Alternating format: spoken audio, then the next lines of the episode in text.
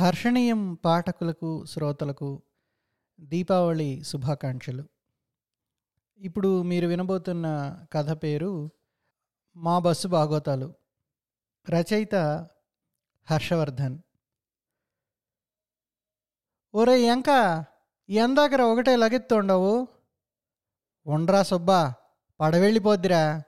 నేను నీతో వ్యవహారాలు పెట్టుకుంటే కుదరదు. గండారం దాకా బోబల్లా. అంటూ ఎంకడ హడావుడి పడిపోతాడు.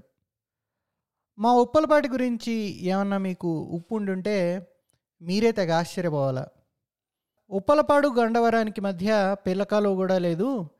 ఈ ఎంకడు ఎలా పడవెక్కుతాడు అని. అయితే మీకు బొత్తిగా మా ఉప్పలపాటి వాళ్ళ ఎకసెక్కాలు తెలియవన్నమాట. ముందు వెనక కర్వ్డ్ రూఫ్తో ఒక ఇన్వర్టెడ్ పడవలాగా ఉండే బస్సుకు మేమంతా పెట్టుకున్న ముద్దు పేరు పడవ. అలాగే పొట్టిగా ముందు వెనక ఒక గొడ్డలు పెట్టి నరికేసి ఎత్తు ఎక్కువ పొడవు తక్కువగా ఉండే బస్సు పేరు అగ్గిపెట్టి. మామా అగ్గిపెట్టెలో వస్తున్నా. ఆ సోలం సచ్చినోడు ఎత్తెత్తి నూకి నా నడుము ఎరగనూకేసినాడు అనుకో అని చాలా ముద్దుగా చెప్పుకుంటారు మా వాళ్ళు అలాగే వెంగమాంబ బాలభాస్కర్ పాలబండి తపాలా బండి గోపాలయ్య బండి లాంటి ఎన్నెన్నో పేర్లు ఆ బస్సులకు. ఒక్కో బస్సు ఒక్కో రంగు ఒక్కో డిజైను ఒక్కో హారను ఒక్కో వైభోగం. ఓ క్లీనరు. బస్ ఆగంగానే రేడియేటర్లో నీళ్ళు వేయడానికి ఎక్కే మెట్ల మీద నిలబడి పక్కరేక మీద బాత్తు రైట్ రైట్ అంటూ అరవడానికి. బస్సు కిటకెట్లాడుతుండగా వెనక తలుపు మీద రైట్ రైట్ అని బాది నేల మీదకి దూకేసి బస్సుతో పాటు పరిగెత్తి ముందు తలుపు దగ్గర బస్సు లోపలికి గెంతి మళ్ళీ రైట్ రైట్ అంటూ వాడు చేసే హడావుడి మాకైతే భలే ఉండేది. వీళ్ళ ముగ్గురు కాకుండా ఓళ్ళ మధ్యలో బస్సు ఎక్కేసి చెకింగ్ అంటూ నానా హడావుడి చేసేసి మూటలకి టికెట్లు కొట్టలేదని కండక్టర్ మీద యుద్ధం చేసి ఓళ్ళ మధ్యలోనే చక్కా దిగిపోయి చెకింగ్ చేసేవాడు ఇంకొకడు. మాలో ఒక గుసగుస ఉండేది. ఆ చెకింగ్కి వీళ్ళ ముగ్గురు ఎందుకంత భయపడతారో అని. ఎందుకంటే ఈ చెకింగ్లు చేసేవాళ్ళు ఎక్కువగా బస్ ఓనర్ల కీప్ల తమ్ముళ్ళో అన్నలో లేక కొడుకులో. మాలాంటి పిల్లకాయలకి ఇంతకు ముందు చూడని బస్సు ఎంత డొక్కుదైనా కొత్త బస్సే. అదొచ్చి మా మూలగడ దగ్గర ఆగితే దాన్ని శల్య పరీక్ష చేసి అందరం కలిసి నామకరణం చేయాల్సిందే. కొత్త బస్సును చూసిన సందడే వేరు.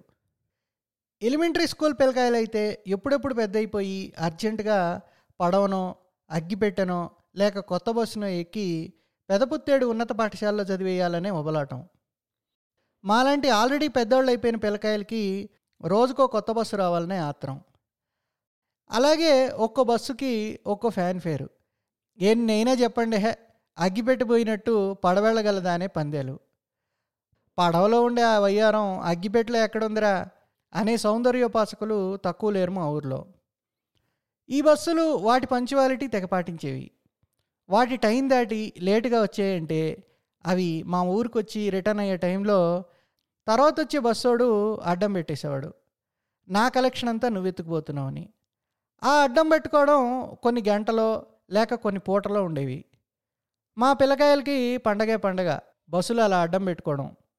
ఒక జాతరలాగా వెళ్ళి ఆ బస్సులు చూసి వచ్చేవాళ్ళం ఆ అడ్డం పెట్టుకునే ప్రదేశంలో సోడా బళ్ళు కూడా వెలిసేవి.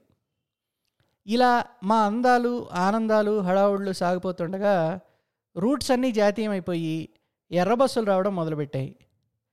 పాలబండి ఎర్రబండే తపాలా బండి ఎర్రబండే ఏదొచ్చినా ఎర్రబండే క్రమంగా మా వాళ్ళు ఆరు గంటల బండి ఎనిమిది గంటల బండి పది గంటల బండి అని చెప్పుకోవడం మొదలుపెట్టారు.